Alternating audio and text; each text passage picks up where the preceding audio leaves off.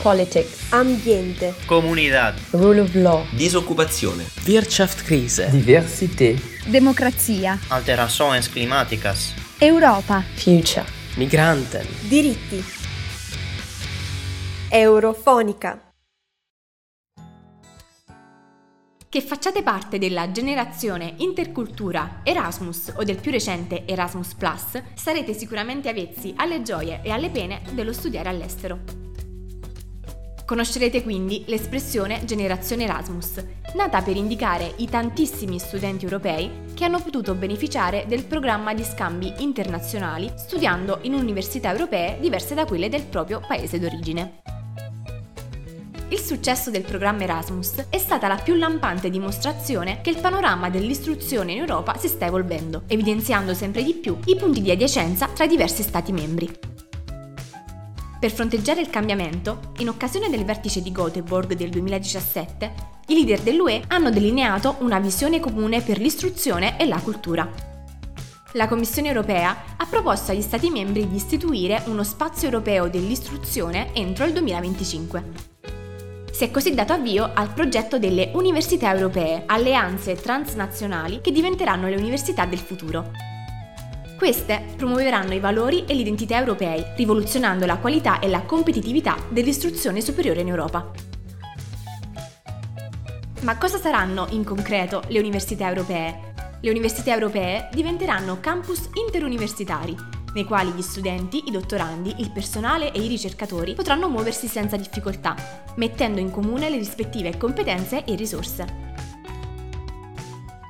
Niente più infiniti learning agreement, rimbalzi tra le segreterie didattiche e sfiancanti riconoscimenti dei CFU. I programmi di studio, infatti, saranno molto flessibili e consentiranno agli studenti di personalizzare la loro formazione, scegliendo cosa, quando, ma soprattutto dove studiare per ottenere una laurea europea.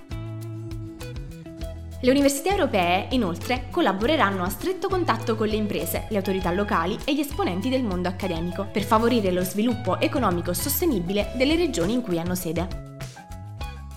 Ad oggi le università europee sono già 41 e sono riunite sotto le cosiddette alleanze. Le alleanze includono diversi tipi di istituti di istruzione superiore, dalle università di scienze applicate, passando per le università tecniche, fino alle scuole di cinema, arte e media e agli istituti ad alta intensità di ricerca. Ogni alleanza è composta in media da sette istituti di istruzione superiore, riuniti per concentrarsi su specifiche tematiche, ad esempio sviluppo sostenibile, intelligenza artificiale, arte, oppure a carattere più generalista, coprendo quindi tutte le discipline. Per queste 41 università europee, di cui 12 italiane, è disponibile un bilancio che può raggiungere i 287 milioni di euro. Ogni alleanza riceve fino a 5 milioni dal programma Erasmus Plus e fino a 2 milioni dal programma Horizon 2020.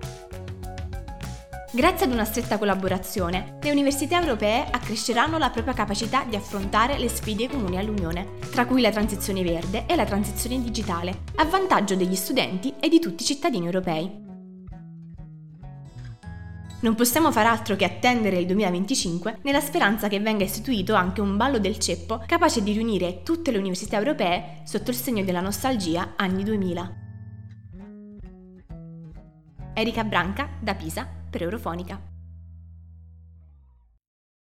politics, ambiente, comunità, rule of law, disoccupazione, Wirtschaftskrise, Diversität, Democrazia, alterações climáticas, Europa, future, Migranten. diritti.